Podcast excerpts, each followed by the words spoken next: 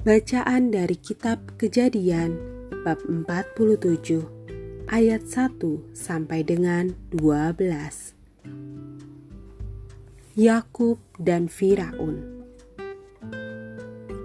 Kemudian pergilah Yusuf memberitahukan kepada Firaun, "Ayahku dan saudara-saudaraku beserta kambing dombanya, lembu sapinya, dan segala miliknya telah datang dari tanah Kanaan, dan sekarang mereka ada di tanah Goshen.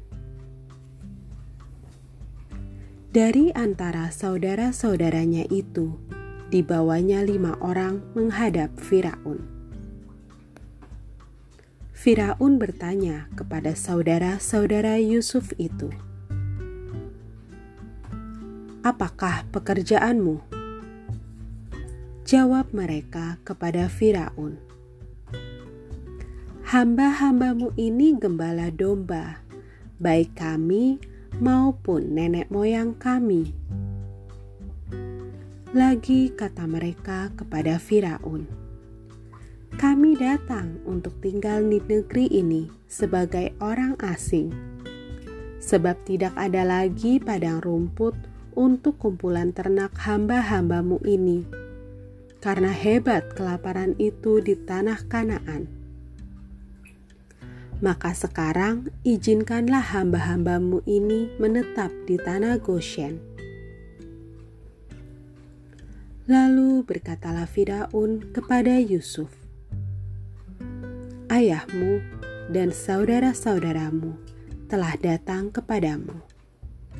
Tanah Mesir ini terbuka untukmu tunjukkanlah kepada ayahmu dan kepada saudara-saudaramu tempat menetap di tempat yang terbaik dari negeri ini.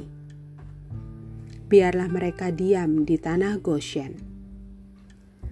Dan jika engkau tahu di antara mereka orang-orang yang tangkas, tempatkanlah mereka menjadi pengawas ternakku.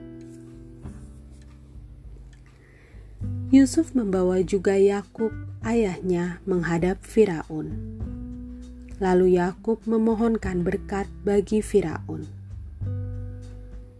Kemudian bertanyalah Firaun kepada Yakub, "Sudah berapa tahun umurmu?" Jawab Yakub kepada Firaun, "Tahun-tahun pengembaraanku sebagai orang asing berjumlah 130 tahun." Tahun-tahun hidupku itu sedikit saja dan buruk adanya, tidak mencapai umur nenek moyangku, yakni jumlah tahun mereka mengembara sebagai orang asing.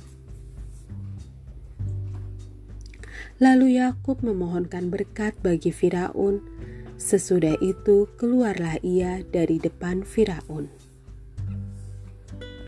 Yusuf menunjukkan kepada ayahnya dan saudara-saudaranya tempat untuk menetap dan memberikan kepada mereka tanah milik di tanah Mesir, di tempat yang terbaik di negeri itu, di tanah Rameses, di tanah Rameses, seperti yang diperintahkan Firaun.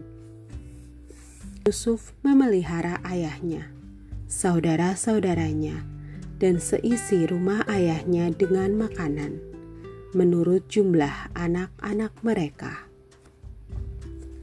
Demikianlah sabda Tuhan. Syukur kepada Allah.